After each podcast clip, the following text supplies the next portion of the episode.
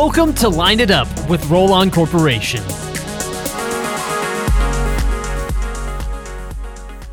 Hello and welcome to Line It Up, brought to you by Rollon. I'm your host, James Kent. Today we're going to be discussing linear electromechanical actuators. Joining me to provide all of the insights and details are my guests, Bob Ward, Regional Manager, and Christopher Hirsch, Actuator Project Manager, both from Rollon. Bob and Chris, glad to have you on the show. How are you both doing today? Doing great, James. Doing great as well. Thanks for having us. Super. I'm going to kick us off with perhaps the most obvious question What is a linear actuator? Yeah, that's a good question. Go ahead, Chris. So, I guess the, the technical definition is it's a device that converts a rotary motion into a linear motion. But what that really means is, uh, you know, you take a, a, rotary motion such as a servo motor or stepper motor, and you turn it into motion that moves in one direction. Yeah, I would drill down, uh, or actually not drill down, but go up a little further to say that, um, you know, there's lots of different types of linear actuators that, you know, people are generally familiar with. You know, if you don't have a technical audience here, that, you know, there are things like the gas spring struts on the hatchback of your car is actually a linear actuator where it has, you know, a straight line motion that has a motive force, in this case, the gas inside the spring. So that's a linear actuator of, of type. So generally, it's something to provide straight line motion and accomplish some work or a task. So, besides pickup trucks, uh, how do they work and where do you use them? With each uh, linear actuator, there's a, a, drive mechanism and there's typically a guide mechanism as well. So, the actuators that we carry are either belt driven, ball screw driven, or rack driven. And then for the guides, we offer uh, recirculating ball guides or roller type guides. Um, each mechanism has its strengths and weaknesses and uh, you know appropriate applications. Is there anything happening today that is causing increased usage of linear actuators?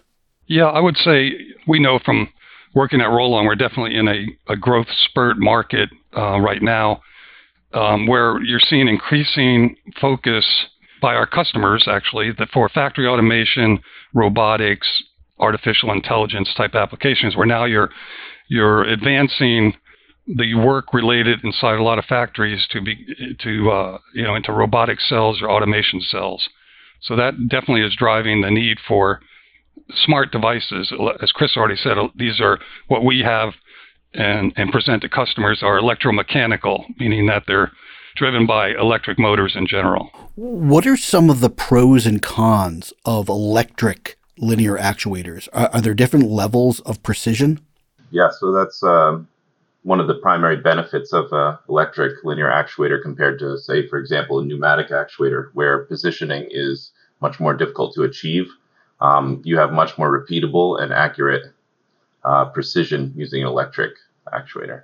Yeah, I would echo those same thoughts that, you know, the biggest pro is what Chris already identified is controlled motion, where you can precisely move a load or control a thrust force um, with programmable computer intelligence. And our type of actuators, uh, and, and, in general, that this type of actuator is relatively power dense as compared to other types of actuators. The only one that would be more power density would be a hydraulic cylinder. Hmm. When working with customers to achieve an optimum solution, what do they need to know about the process to ensure the results they're looking for? I'd say that the biggest thing is they need to, we use a mnemonic called actuator, if you will, the word actuator stands for uh, eight different items that we try to track to get a good, uh, valid uh, expectation of what the customer is looking for.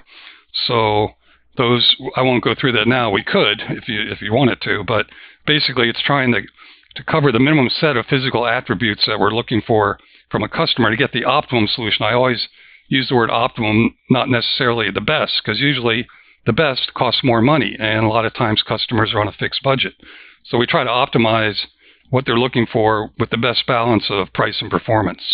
Defining what, what the spec is at the beginning of the project uh, puts you on the best path for the optimal solution.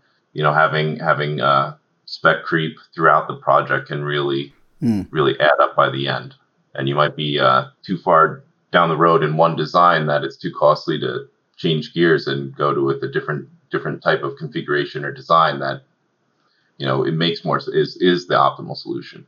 Does that happen a lot? It can happen more frequently than than you would like it to happen. You have to really be paying attention with a customer that, uh, like like Chris said, to, to be aware and prevent mission creep or spec creep, where a customer says, "Oh," uh, and when you get to the end of the line, well, uh, I really wanted to move this faster. Can we go faster? Well, maybe, maybe not. Then we have to go back and repeat, which is some of it is going to happen regardless. Um, you don't. I always say to uh, sales engineers and salespeople that are working in this field that you're never going to get 100% of the information the first time, and even if you do, it's not going to be 100% correct. So it, it's an iterative process, but Chris is absolutely right that that's the key to to capturing, you know, and preventing capturing the, the important information and and steering, guiding the the customer into the right product for them or the optimal product. How much weight can linear electromechanical actuators carry? We have a, a slew of different sizes and drives, so we can handle pretty much any payload between you know practically uh, you know weightless to we have uh, done previous applications with very large gantry that held 2,000 kilograms. You know, depending on what what you're carrying, how fast you need to move, what the distances are, we can we can pretty much find a solution for for any any of those. You just said something uh, on fast. How how about speed? How fast can they go? That kind of goes back to the the drive type and the the guide type. So on our uh, speedy rail, that can travel up to 15 meters per second, which is about 33 and a half miles per hour. So uh, I, I, think you can see why it's called speedy rail. and then for uh, some of our, our standard, you know, belt driven recirculating ball ball guide uh, actuators, those are you know more about five meters per second, which is 200 inches per second, which is pretty darn fast too. Wow. For other drive types, for uh, for example, a ball screw, we can go you know closer to 1.6 meters per second, but with the ball screw, you also have to consider what the length is, so that that that varies. So again, I guess it comes right down to uh, specs and what you're looking to achieve to make sure that you're getting the right weight and speed actuator.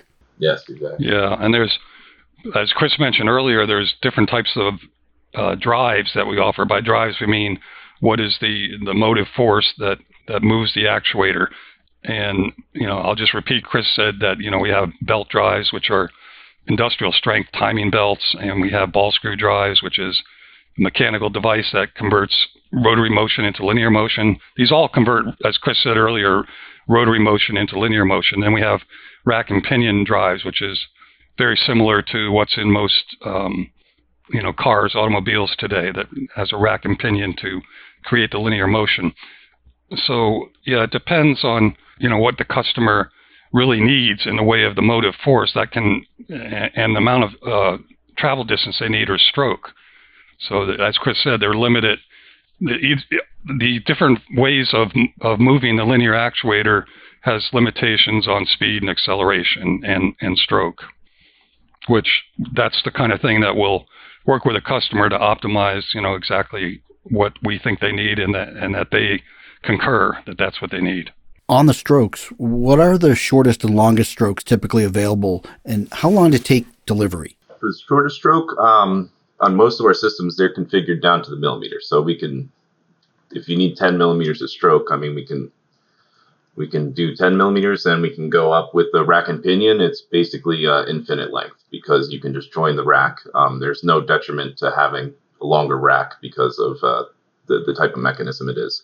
So we can go to whatever length you need. Um, depending on the other drive types, for example, ball screws, they're they're much more limited on the length, and that's for a, a, a variety of reasons. One is just the uh, the length of screw you can get as a stock, and also you're limited by how quickly you can rotate the ball screw because uh, you can think of it kind of as a guitar string. The longer the guitar strings, you have a bass guitar, it's a very low note, mm. which how that corresponds is you can only go a certain speed before the ball screw will actually vibrate, start vibrating like a guitar string, and actually can destroy itself. So you have other limitations on that. So it, it really goes down to what the drive type is.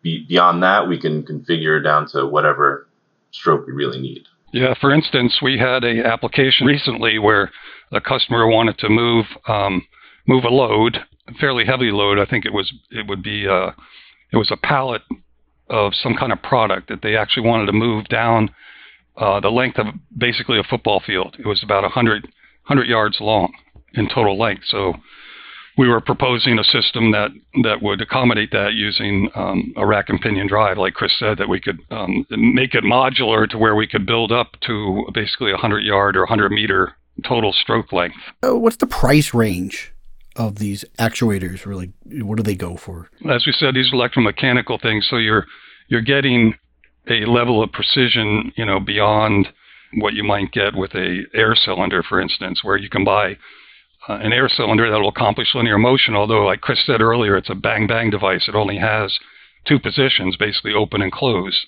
depending on the, the valving and the airflow. Um, but anyway, getting to your to the, to the main question here, what's the price range? Well, they can be for you know shorter, lower capacity actuators. You might be talking a few hundred dollars, certainly you know less than a thousand dollars and they can go on up to you know well over a hundred thousand dollars. Like we are just talking about, the one that was a hundred meters long would be well over a hundred thousand dollars in uh, sure. uh, in price and cost. So it's in that range. I'd say the you know the typical, if you will, just for a single axis actuators, we say we can we can combine these. We haven't really touched on that. We can combine these in multi-axis systems where you have you know three different XYZ directions of motion combined in one what we would call the technical term would be a Cartesian robot. A single axis, a, a belt driven or ball screw actuator in the range of maybe uh, you know a meter or so of stroke, a couple meters would be in the range of a few thousand dollars up to maybe uh, approaching ten thousand dollars, depending on exactly all the factors that they're looking for. So in general, they're uh, an average price would be probably in the low thousands. So it would sound like clients would reach out and work with you on their project to really determine what the best case needs are. Um, you know, from from speed, size, price, all of that, um, and then you can help them determine what's the right actuator for their job. Exactly. Yeah, that's what we we really um, like to pat ourselves on the back that we do that as as well as anybody uh, in the industry of really zeroing in on a customer and being fairly nimble and quick to get to the the application details of what they want to do. Is there anything else someone needs to know about these actuators? Anything additional other than what we've talked about that could lead to less than satisfactory results? Yeah, um, it's so important is getting the specs right, that Chris already mentioned up front, trying to right. capture that set of specs. Another couple of things that come to mind for me anyway is uh, proper sizing of, of the motors. As Chris mentioned earlier, these things are generally driven by an electric motor, whether it's a, uh, a servo motor or a stepper motor or even a uh, variable frequency drive motor, even a DC can motor, various typical industrial type motors, uh, the, with the primary one being servo motors, which offer a lot of distinct advantages for using our actuators. Now we don't we don't manufacture any uh, motors ourselves, but we're very good at being able to size them properly for a customer um, and advise them on what we think is a good match for what they're trying to do as far as speed, acceleration, uh, load capacity, uh, or in the case of the motor, torque capacity. So I'd, I'd say proper sizing of motors, you know, over the years we've had, you know, some misfires when a customer didn't um, avail themselves of our help and they put a motor on it and and a lot of times, if it's a belt drive where we provide a uh, matching high precision planetary gearbox to go with these, and uh, if the motor isn't sized correctly, it, it, can lead to either underperformance or overkill. You're spending, uh, you're getting overperformance. You're spending too much on your motor and control system. I agree exactly with that. Even just understanding what the, what the, the specs that we're requesting, and you know, half of that is is our responsibility to you know properly explain what what types of requirements we need to understand to make the proper selection. So the communication with kind of go back to what we touched on before, where we have uh, regional engineers throughout the country. So we have a you have a local representative that you can talk to and go through all the details of the project. And um, you know, communication is key between you know from both sides. One example, uh, you know, customers like to specify length.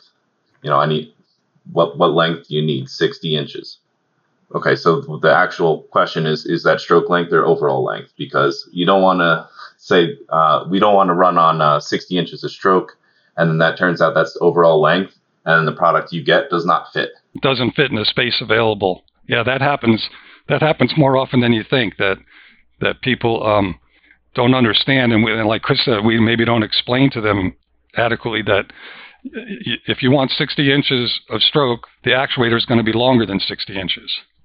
Mm. Or you can, and if it's a retrofit type of thing where they only have a certain amount of space to fit this in, then it becomes it becomes a big issue. It becomes a mess, actually, if we don't if we don't identify that up front and help the customer understand what they're getting into. Uh, with all the you know differences uh, between different actuators and focusing here on linear motor actuators and other drive mechanisms in actuators, are there situations when one type of actuator is preferred over another, or are both methods kind of equal? Absolutely, it uh, it depends on what the uh, what the application is. So, and so some of the factors to consider is uh, like we, we talked about before, stroke length, but you might also be considering uh, what precision you need. So, linear motors are extremely precise but at the same time they have their disadvantages where they, they cannot actually transmit that much thrust force hmm. compared to a, a, say for example a ball screw. So you can get a ball screw that is uh, you know five micron repeatability and can trans- transmit uh, you know 10,000 newtons. Uh, you'll you'll get better accuracy on a, a linear motor but you will not get 10,000 newtons out of a linear motor Right, unless it's very, very large, and then it would be way out of the price range usually of the budget. Yeah, that's a, a linear motor is basically you're taking a rotary motor and unfolding it, uh, rolling it out. So now it's a straight straight line device, mm. and they have a lot of cachet. People really gravitate to that because they'll say, "Oh, well, this is seems more straightforward, simpler. There's not as many moving parts, things to to fail." But as Chris just pointed out, the ability of it to do work and and not overheat and carry uh, provide a thrust force or carry a, a heavy load is really limited. And that's the big drawback. The, the pros for it is as chris said they can be very they can be very precise and they can stop on a dime and and be highly repeatable. But um, as chris already said i'm just repeating that the ball screw will provide a ton more of, of thrust capacity and do uh, can be in the range of the repeatability as well. Well certainly if there's a theme today it's you know, think about the project and the process and what you need to accomplish and have those specs really determined up front. And that will help determine the right actuator for you. Um, so that kind of wraps things up for our time today. But just as maybe as a final package here, why don't you each give me a last thought on linear electromechanical actuators? One thing that we kind of we kind of touched on a little bit, but uh, the design of all these actuators is modular, so they can be combined in all different orientations, different configurations. So the best way to determine the you know the proper orientation for your application would be to you know reach out, communicate, go through all the project specs, um, and you know to to fully understand the project and take the experience of all the past applications we've worked on. Um, we can really supply the, the optimal solution.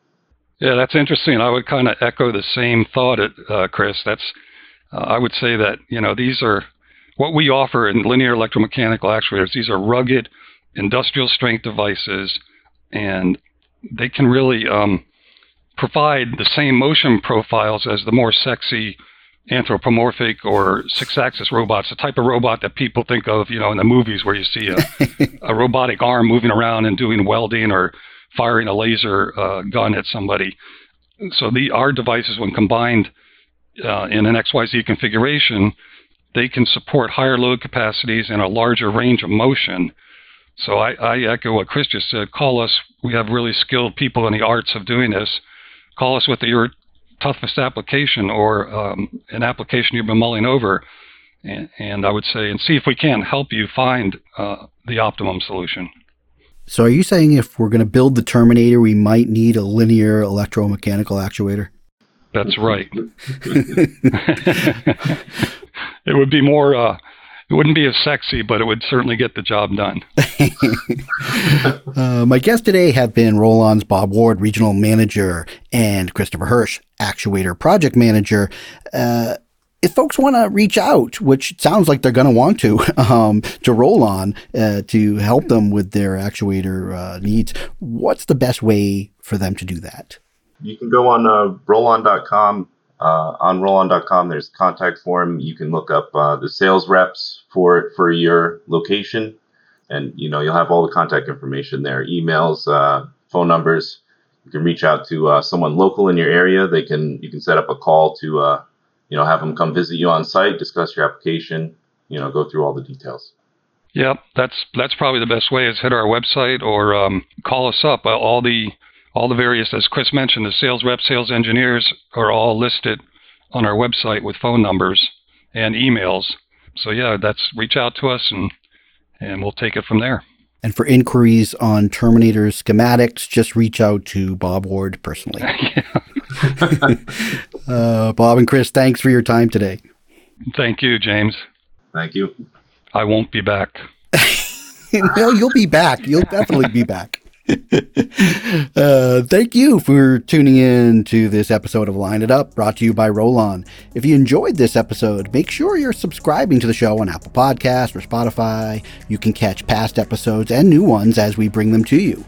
And we'll have more episodes of Line It Up coming your way in the near future, so be on the lookout for those. But until then, I'm your host, James Kent. Let's talk again soon.